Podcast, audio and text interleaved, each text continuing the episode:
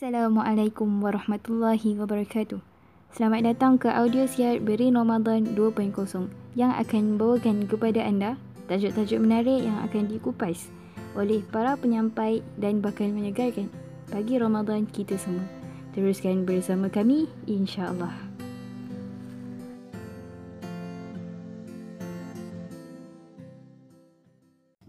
Bismillahirrahmanirrahim. Alhamdulillahirabbil alamin. Wassalatu wassalamu ala asyrafil anbiya'i wal mursalin wa ala alihi wa sahbihi ajma'in. Okay. Diriwayatkan oleh Al-Bukhari dan Muslim daripada Aisyah radhiyallahu anha bahawa Rasulullah sallallahu alaihi wasallam beriktikaf di masjid dalam 10 hari yang terakhir daripada bulan Ramadan. Kemudian baginda bersabda, carilah Lailatul Qadar dalam 10 malam yang terakhir daripada bulan Ramadan. Lailatul Qadar adalah malam yang sangat istimewa buat semua umat Islam dan segala makhluk yang ada di muka bumi ini di mana segala ibadah yang dilakukan pada malam itu akan dilipat gandakan ganjarannya. Ini antara salah satu keistimewaan yang Allah Subhanahu Wa Taala kurniakan untuk umat Islam dan hanya berlaku pada bulan Ramadan sahaja. Ulama bersependapat bahawa Lailatul Qadar itu berlaku pada malam-malam 10 yang terakhir. Ada juga pendapat ulama mengatakan bahawa Lailatul Qadar akan berlaku pada malam-malam ganjil bermula daripada 10 yang terakhir iaitu 21, 23, 25, 27 dan 29. Tetapi sebenarnya kita perlu tahu hanya Allah sahajalah yang maha mengetahui bila tiba saatnya dan kepada siapa yang Allah kehendaki nak beri malam Al-Qadar itu. Firman Allah Subhanahu wa taala dalam surah Al-Qadr. Bismillahirrahmanirrahim. Inna anzalnahu fi lailatul qadr.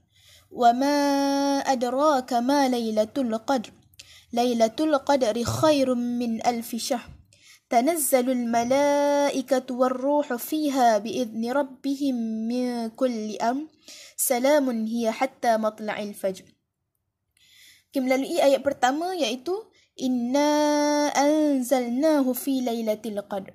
Sesungguhnya kami telah menurunkan Al-Quran ini pada malam Al-Qadar. Allah berfirman bahawa Al-Quran telah diturunkan pada malam Lailatul Qadar. Ini merupakan salah satu keistimewaan yang Allah nak tunjukkan yang malam Lailatul Qadar itu sungguh-sungguh istimewa. Pada malam itu diturunkan kitab suci yang kita berpegang sekarang sehingga kiamat kelak dan juga merupakan panduan buat umat manusia di muka bumi ini. Seterusnya ayat yang kedua, "Wa ma adraka ma Lailatul Qadr?" Tahukah kamu apakah Lailatul Qadar? Lailatul Qadri khairum min alfi syahr malam Lailatul Qadar itu lebih baik dari seribu bulan.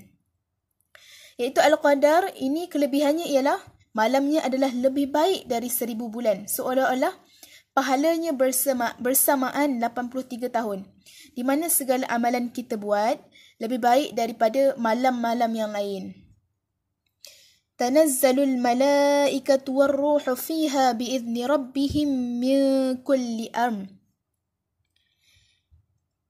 Pada malam itu, turun para malaikat dan Jibril dengan izin Tuhannya untuk mengatur semua urusan.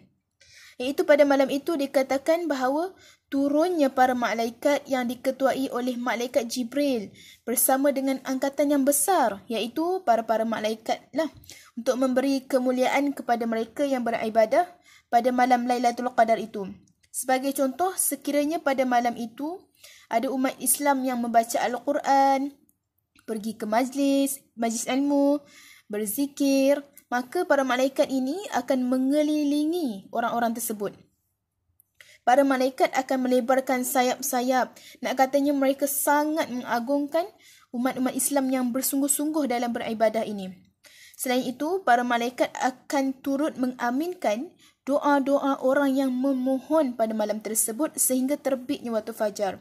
Jadi, tanamkan niat awal-awal untuk kita perbanyakkan berzikir dan juga berdoa supaya kita dapat berjumpa dengan malam Lailatul Qadar itu.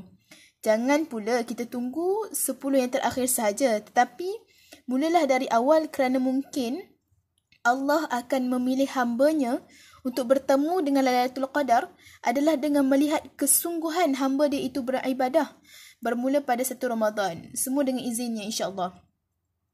Okey, seterusnya ayat yang terakhir, salamun hiya hatta matla'il fajr. Sejahteralah malam itu sampai terbit fajar. Subhanallah pada malam itu Allah memberi kesejahteraan tanpa sebarang kejahatan yakni tanpa gangguan syaitan. Okey melalui ayat Al-Quran ini Allah nak ajar kita untuk mendapatkan Lailatul Qadar dalam bentuk ibadah. Kita dah mula beribadah bermula satu Ramadan. Cuma sepuluh terakhir itu kita perbanyakkan lagi. Rasulullah sallallahu alaihi wasallam sendiri juga memaksa dirinya beribadah dengan penuh ketaatan dalam sepuluh malam terakhir. Takkanlah kita ni yang manusia biasa ni nak mengabaikan peluang yang Allah kasih. Seharusnya kita lebih gigih dan bersungguh lagi berlumba-lumba mencari pahala. Okay, antara perkara yang boleh kita lakukan adalah yang pertama, meluangkan masa lebih banyak dalam beribadah daripada segala hal aktiviti-aktiviti lain. Yang kedua, sebelum ini contohnya kita dah rajin bertadarus Al-Quran. Jadi, Ramadan kali ini kita tengok dan hayati pula makna-makna tafsir Al-Quran. Yang ketiga, banyakkan berdoa, banyakkan berdoa. Memohon pengampunan, rahmat dan semoga segala amalan yang kita lakukan mencapai keredaan Allah. Itu yang paling penting. Ada sebuah hadis mengatakan bahawa Sayyidina Aisyah radhiyallahu anha berkata, Aku pernah bertanya kepada Rasulullah sallallahu alaihi wasallam, Wahai Rasulullah, jika aku tahu bila malam Al-Qadar, apakah yang perlu aku ucapkan semasa doa? Baginda berkata, Katakanlah, Ya Allah, sesungguhnya Engkau adalah pemaaf dan suka memaafkan. Maka maafkan aku. Hadis riwayat Ahmad, Ibnu Majah dan Tirmizi. Ini antara doa yang boleh kita amalkan. Semoga dosa-dosa kita selama ini diampunkan Allah Subhanahu Wa Taala. Insya-Allah amin. Okey, ini hanya beberapa perkara yang boleh kita lakukan di malam-malam Ramadan. Semoga perkongsian kali ini meningkatkan semangat kita untuk bersungguh-sungguh mencari malam Al-Qadar di mana ganjarannya sungguh luar biasa berbanding malam-malam lain. Bukan biasa-biasa ya.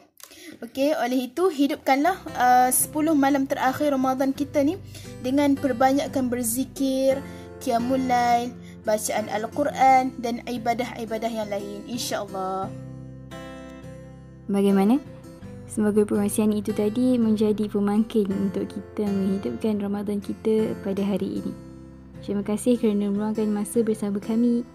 Jumpa lagi pada hari akan datang insya-Allah. Assalamualaikum.